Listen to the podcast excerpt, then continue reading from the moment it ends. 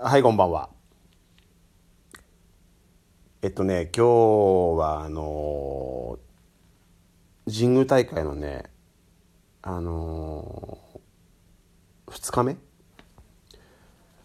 土曜日の、えっと、高校の部、また2試合やるんですけど、1試合目がね、えー、北海道全道大会優勝のね白樺学園対、えー、東京都大会の1位、えー、国士舘高校。このね対決をねまあまあまあ予想と考察っていうことなんですけども、まあ、国士舘に関して言えばえっ、とつい先日もねあの準決勝都立城東戦ちょっと神宮で見てきたんですけどなんでしょうね。なんかねこう突出したここがすごいとかあそこがこうちょっとどこもかなわないなっていうような突出したなんかねその強さっていうところは正直ね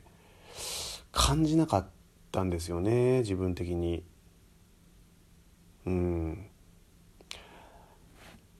ただね終わってみるとねあの帝京高校も、まあ、見たんですけど、まあ、6対0っていうね、まあ、スコアで、えー、東京都大会優勝を決めてで神宮大会、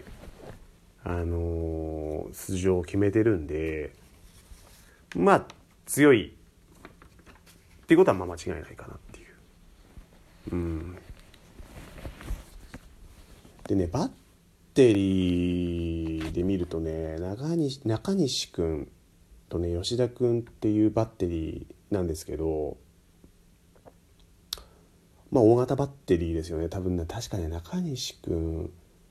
183試あるんですよね。で、まあ、横手投げ。サイドスローで。でねスピードがねそこまでないんですよね。あの常時本当まっすぐで130前半とか130出るか出ないかとかそんなぐらいだと思うんですね。本当にその速いなっていう印象は全くなくて。ただねコントロールはねあの良かったですね。非常にね。コントロールよくこう安定してまあコースついて打たせて取るっていうようなそんなピッチングの印象がものすごく強いですよね。まあ印象に残ってるって言ったらまあ先日も言ったその3番バッターの、あの清水君。彼はね本当にもう僕は一番あのセンス感じましたね。あの打撃センス。あのうん。まあ彼はねかなり伸びると思いますね。この後、うん、まだ1年生なんで今後まだまだねあのスキルアップしていくんじゃないかなっていう印象強いですね。あとはねあの左バッターの、うんと、鎌田君鎌田君何番打ってたの？まあ5番だっけな。まあ鎌田君左バッターいて、えー、彼もね、まあ、あのいい動きしてましてで後々調べたらねちょっと今調べたらあの U15 でしたね U15 でまああの侍侍だったっていうところでまあまあやっぱりあの動き良かったですよね。でね白樺学園に関してはあの本当にごめんなさいここも全然僕あの情報なくてで、まあ、全道大会の勝ち上がり見る限り、まあ、そこそこ点数も取れるし失点も計算できるっていうところなのかなっていうおそらくねこのエースの片山君っていう子が、まあ、失点計算できるようなピッチングするようなタイプのピッチャーなんじゃないかなっていうような予想してますね。それで先日のあの国士舘戦も偵察に来てたっていうような記事もあの見まして、まあ、賞賛ありだと。そのようなことであの書いてましたんであのまあね昨年の神宮大会も優勝はね北海道代表の全道全道大会優勝したね札幌大谷ですし、まあ、ダークホース的なあの位置づけでいいのかなっていうような、ことで思ってますね。ここはね正直ねあのどっちが勝つとかっていうのがねちょっとねごめんなさい。全く読めないですね本当に。うん。でね次ねあの2試合目。うんとまあ、天理近畿代表の天理高校対、えー、東北代表仙台育英高校なんですけど天理はね奈良の3位からねここもね下克上やらかしてるんですよね。うんで東北はまあまあここは予想通りの1位っていう言い方はちょっとあれかもしれないですけど、えー、仙台育英でねこの試合がねあの自分の中ではねあの天王山かなっていうふうにあの思ってましてあの天理に関しては近畿大会もあのライブ配信で結構見てたんですけどあの非常にね危ないです天理打線本当に。これねマジな話。正直ねあのー、この神宮大会でね俺ナンバーワンなんじゃないかなっていうふうに強く思ってますね。うん。でまあ打撃も、まあ、左バッター右バッターとにかく触れて触れててあの打線が危険な上にですねあの大阪桐蔭とのあの決勝で投げたあの背番号19番の1年生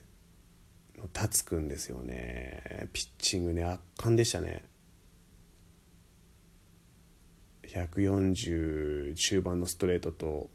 あのまあフォークですよね。あれなかなか打てないんじゃないかなっていうふうに思ってますね。で身長がね192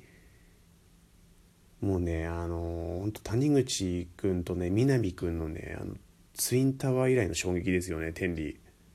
うんでダルビッシュにこう思わせるようなねあのスタイル。